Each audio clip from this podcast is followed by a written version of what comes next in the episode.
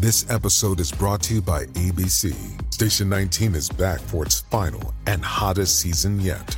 Andy finally becomes captain, and she's going to give it her all to be the best leader the station has ever seen. Will she succeed?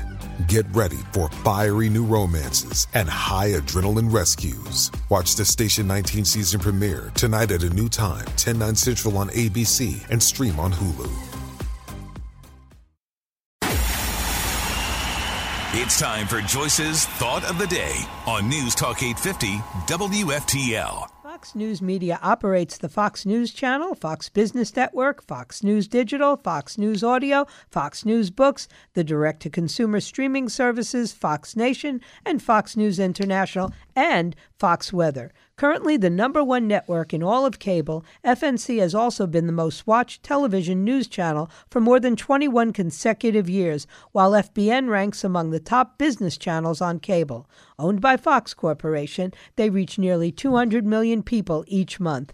Fox News made headlines last week when it announced that host Dan Bongino had parted ways. It was going to air Lawrence Jones' Cross Country in place of Bongino's show until the network announces a new schedule. This news comes as speculation, which is unconfirmed, points to two popular hosts possibly getting the axe after Tucker Carlson received it just yesterday. Dylan Byers, who founded Puck News, has predicted Maria Bartiromo and Jeanine Pirro are going to be the two hosts that are next to be booted. Some other reports have suggested, without any proof, that even host Sean Hannity could face some sort of warning. I anticipate that Tucker's firing will make two things happen. The first possibility is that Fox News CEO Suzanne Scott sits down with Bartiromo and Pirro and anyone else who came up to the line of libel and says, Be careful.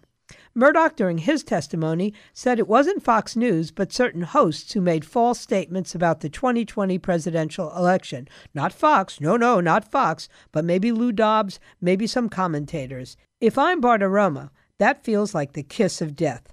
The last thing on earth that Murdoch wants is to leave himself vulnerable to another $787 million headache. If you're trying to avoid future libel lawsuits, that's not exactly the kind of person you want on camera. Well, guess what I done?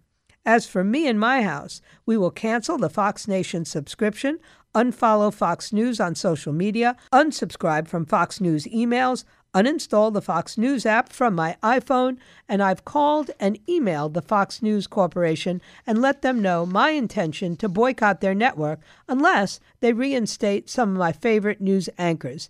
Bring back Bill O'Reilly, bring back Megyn Kelly, bring back Tucker Carlson, bring back Dan Bongino. And if you're not going to bring them back, then guess what? Then I will probably find something else to watch.